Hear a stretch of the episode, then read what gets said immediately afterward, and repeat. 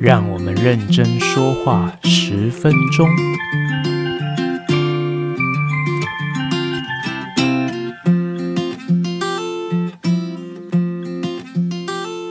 大家好，我是吉米斯，欢迎回到我们的频道。好，那今天的认真说话十分钟呢，是这个系列的第九集。好，那今天一样是要讨论到元素性质的规律性。今天的主题是游离能。好，那上个礼拜有提到这个原子与离子半径的大小趋势判断。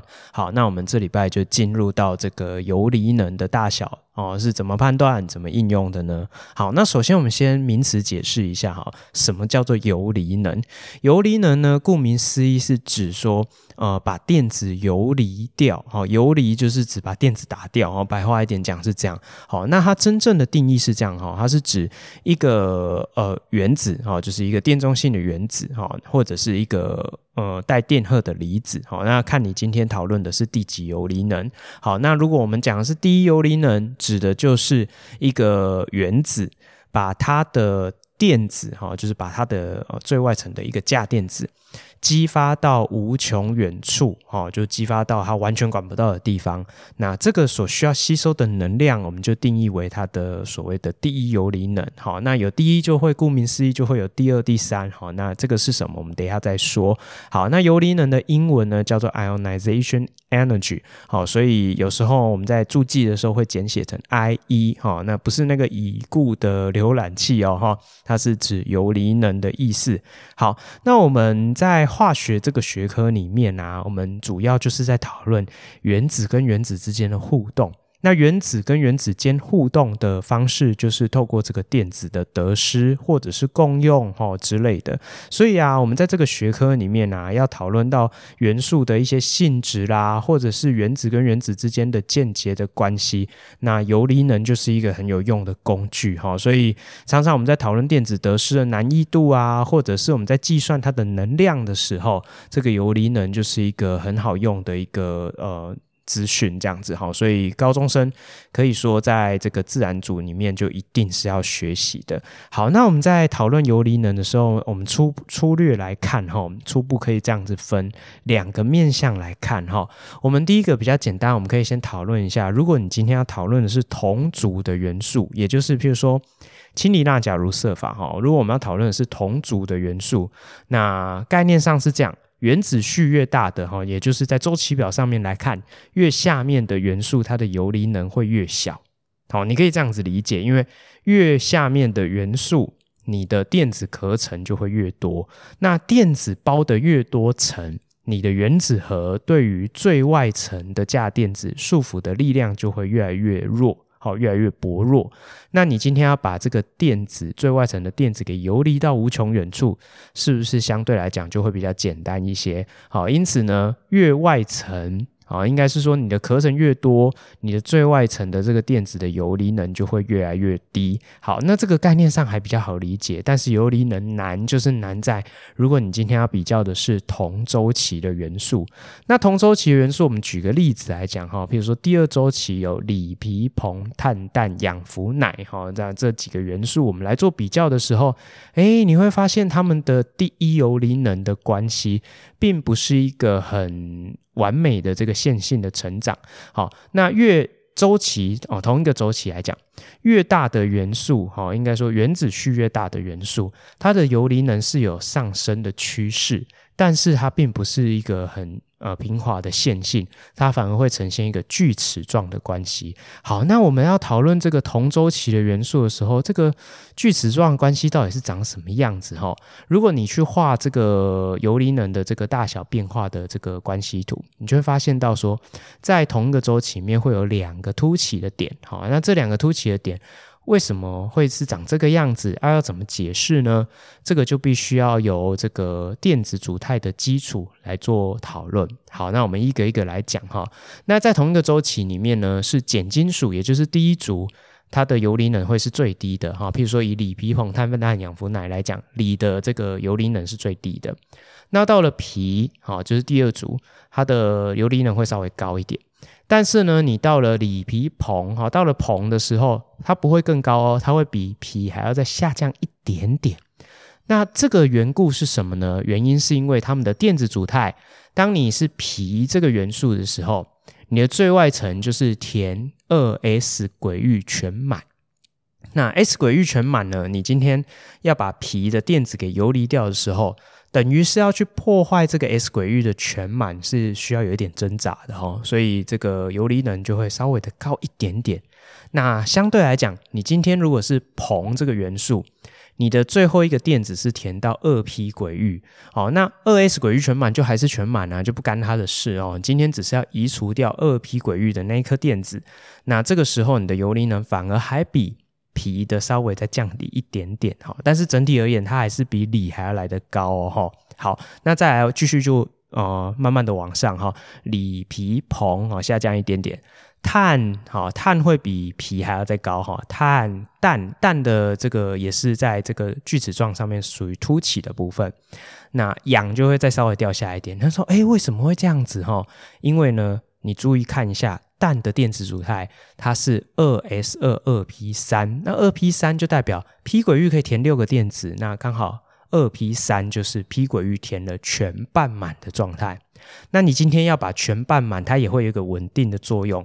你把这个稳定的全半满的作用破坏掉，也是有一点点小挣扎哈。所以相较之下，它又比氧的这个游离能稍微高那么一点点哈。所以到了氧的时候会稍微下降一些些，然后氟再往上超过了氮哈，然后最后氖是。第二周期里面最高的，好，因为它是二 s 二 p 轨域全部都是填满，第二个壳层全满，全满就是非常安定的事情。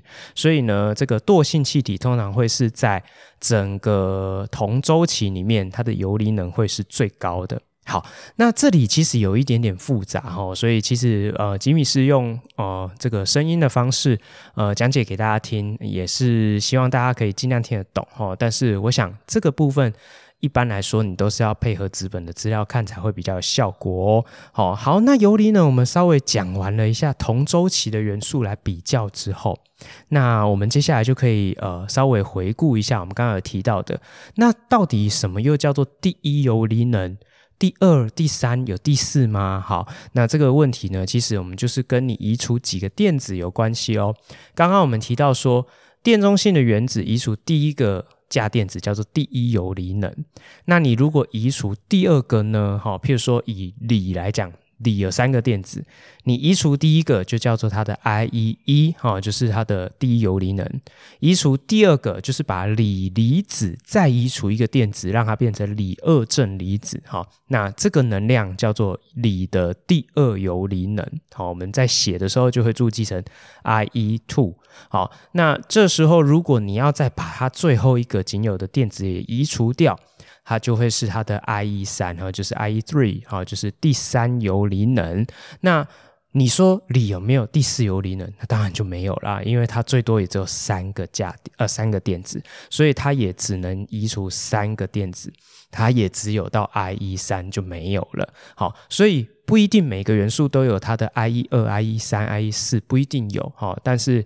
呃，一般来说，通常我们在讨论的都有了哈。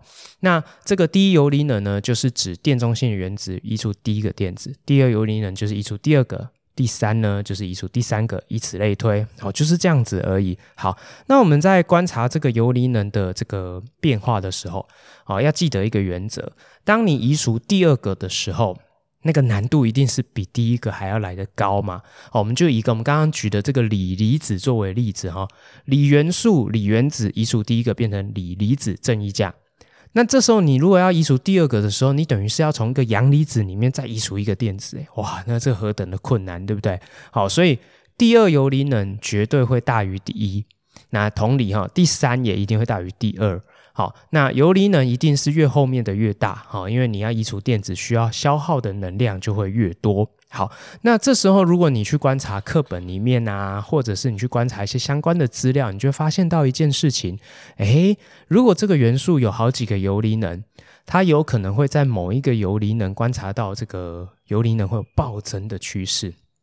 好，那一般来说，通常下一个游离能都会比前一个。高个一点五倍到两三倍左右都是有的哈。但是有时候你会观察到那种暴增十倍哈，或者是七八倍以上的那个是什么现象呢？好，我们就是回归到我们刚刚讲的这个锂这个元素作为例子。好，譬如说锂原子移除了第一个电子，它的第一游离能可能很低，因为它是碱金属。可是如果你今天要移除它第二个电子，这时候你要破坏的是什么？你要破坏掉的是 ES 二，就是第一个壳层本来全满的状态，你要去把它破坏掉。哇，那这个的能量就非常之高啊，对不对？好，所以如果你今天发现你的游离能暴增了，哈，就是以锂来讲，它的第二游离能就会远大于第一游离能。我们在科学上啊，这也是我们在判断这个元素的价电子数的一个简单的方法。那我们就会定定。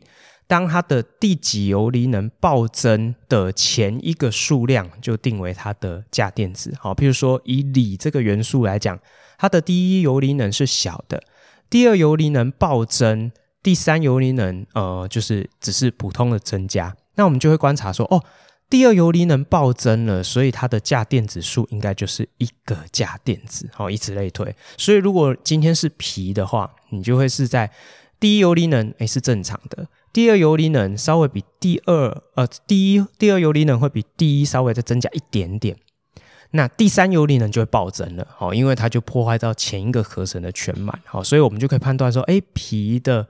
价电子数应该就是第三游离能暴增，所以减一个，那它应该就会有两个价电子。好，那以此类推，我们就可以这样子去做一个判断。这样子，好，那一般来说呢，我们在判断呃元素的游离能，大概会用到的游戏规则就是这些。那各位听众应该可以发现到说，当你在讨论游离能的时候，电子组态就是一个非常基本的使用工具。如果你没有电子组态的概念，你很难去理解游离能的变化趋势。好，最后呢，我们稍微呃补充说明一下哈。高中在讨论游离能的时候啊，通常只针对前三个周期。好，那第一个周期呢，其实也没什么好讲，因为只有两个元素。氢跟氦，那氦呢是 ES 二全满，好，ES 二全满，所以它是整个元素周期表面游离能最高的元素哦。好，那来到第二跟第三周期呢，这各八个元素哈，就是锂、铍、硼、碳、氮、氧、氟、氖跟这个钠、镁、铝、锡、磷、硫、氯、氩，那这。呃，八个八个元素哈，就是第二周期、第三周期，它们都一样有一个锯齿状的变化关系。那讨论的原理原则呢，就跟我们前面那个段落讲的是一样的。好，那但是我们也很少会去讨论到第四周期，因为第四周期开始就会出现所谓的过渡元素，除了前面的钾跟钙之外，后面就开始接抗钛、鈷、铬、锰、铁、钴、镍、铜、锌啦。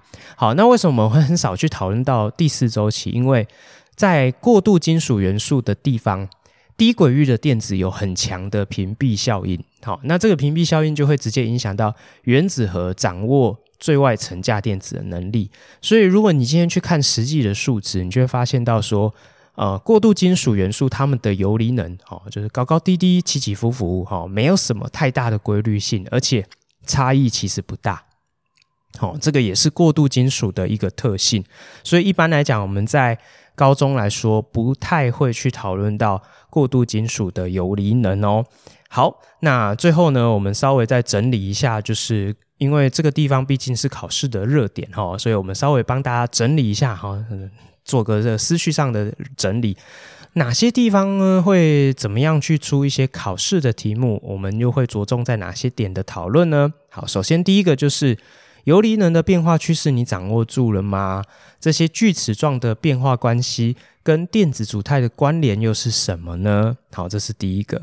好，第二个呢？第二、第三，甚至更后面的游离能，你会怎么判断？好，那这边吉米斯告诉你一个小诀窍哈。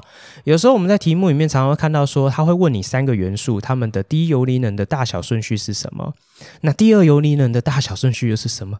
第三游离能的大小顺序又是什么？哈啊，每一个的排序怎么都变来变去，捉摸不定。其实没有那么复杂，你可以直接把这个锯齿状的关系，这个闪电把它画起来。画起来之后呢，你每要讨论下一个游离能的时候，譬如说，哎，你画的这个，你我们一开始记得都是第一游离能啊。那你如果要讨论第二游离能的时候，你就把它们的位置每一个都往前挪移一个，不就好了吗？举一个例子来说，譬如说我们今天要讨论氟、氧、氮这三个元素，以第一游离能来说，最高的是氟，第二名会是氮哦，哈，因为氮是二 p 轨域全半满的状态，所以会稍微高一点点哈。然后第三名才是氧，哈，所以它的第一游离能，呃，大小顺序是氟最大。第二个是氮，第三个是氧。好，那但是你如果今天要讨论到第二游离能的时候，你现在要讨论的其实是谁？你现在要讨论的其实就是呃这个氟正一价离子、氧正一价离子跟氮正一价离子的移除电子的能量嘛。好，这个叫做他们的第二游离能。那这时候如果你把他们的位置全部都往前挪移一个的时候，你会发现到说，哎那这个时候最高的那个位置反而是哎，本来是氮嘛，它是凸起来的，那我就往前挪移，哎，就变成是氧跑到那个最高的位置，氟反而是在那个氧的下一个稍微往下掉，那氮就是往前整个往下掉，然后就是再往前一个顺序，就是它会取代原来的这个呃碳的位置，对不对？好，所以这时候你的大小排序就会是氧离子是最大的。其次是氟离子，好，就是正一价离子，其次才会是氮的正一价离子，好，所以这个时候你就发现到，哦，氟氧氮的第二游离能的顺序变成是氧大于氟大于氮，那你如果要判断第三游离能要怎么判断，就再往前挪移一个位置就好啦，好，所以其实你就是把笔拿出来，稍微画一下锯齿状的关系，如果你要判断第二游离能、第三游离能，就依序往前挪移，那判断上就比较不会出问题喽。好，那最后一呃最后几点呢，我们再稍微整理一下。第三个呢，就是呃游离能也很常用来判断一个未知元素的价电子数。好，就是利用到我们刚刚有提到的这个它的呃游离能会暴增的前一个，就是它的价电子数。好，那第四个呢，就是呃判断同族之间的这个游离能的大小。那这个还蛮常会用到的。好，就是我们一开始有提到的同族的话。元素的这个原子序越大，游离能就会越小，哈，因为束缚的能力就越弱。那各位可以去看一下哦。一般来说，我们都会说，整个元素周期表里面最大游离能的是呃氦。哦，那但是最小的呢，就会是色哦，因为锂、钠、钾、銣、銫哦，那法是因为它是这个放射性元素，半生期太短了，所以我们不讨论。所以看起来应该就是色的游离能是最小的这样子。好，那最后补充一点哦，呃，有时候你可能会遇到一种题目是比较进阶的，那这种题目比较特别，它是综合使用游离能的大小跟这个电子亲和力的大小来做一个判断。好，那如果你今天要去判断这个反应的这个整个氧化还原，它是一个吸热反应还是放热反应，有一些比较传统的题目，你可能就是要用到这个概念，你要去判断一下，在这个氧化还原反应里面，哪一个部分拆解起来是它的游离能，哪一个部分拆解起来是它的电子亲和力。那你才能够做准确的判断，说这个反应到底是吸热还是放热反应哦。但是因为我们现在目前高中的教材啊，电子亲和力的部分已经放到补充教材，所以理论上像这样子的题目，其实应该会比较少出现在未来的大考里面哦。好，那希望今天的整理对大家有一点帮助。其实游离能不是只有用在高中的考试。未来，如果你要就读这个大学是化学相关的科系，或者是化学化工相关的领域，其实游离能的概念跟知识都非常的重要哦。好，那就希望大家学习一切顺利，我们下次空中再相会，拜拜。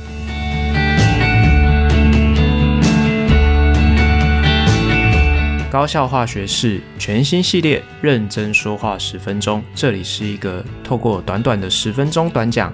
将高中化学课程里面比较错综复杂、比较容易混淆的一些观念加以整理、比较以及浓缩精华的小天地，希望这个节目的内容可以帮助各位在通勤的时间，或者是在你耳朵还空闲的时候，对你们的高中化学的学习有所帮助哦。喜欢的话，帮我们分享给更多的朋友，让大家可以在十分钟之内。也认真听化学，认真学化学。再次感谢你的收听，我们下次空中相会，拜拜。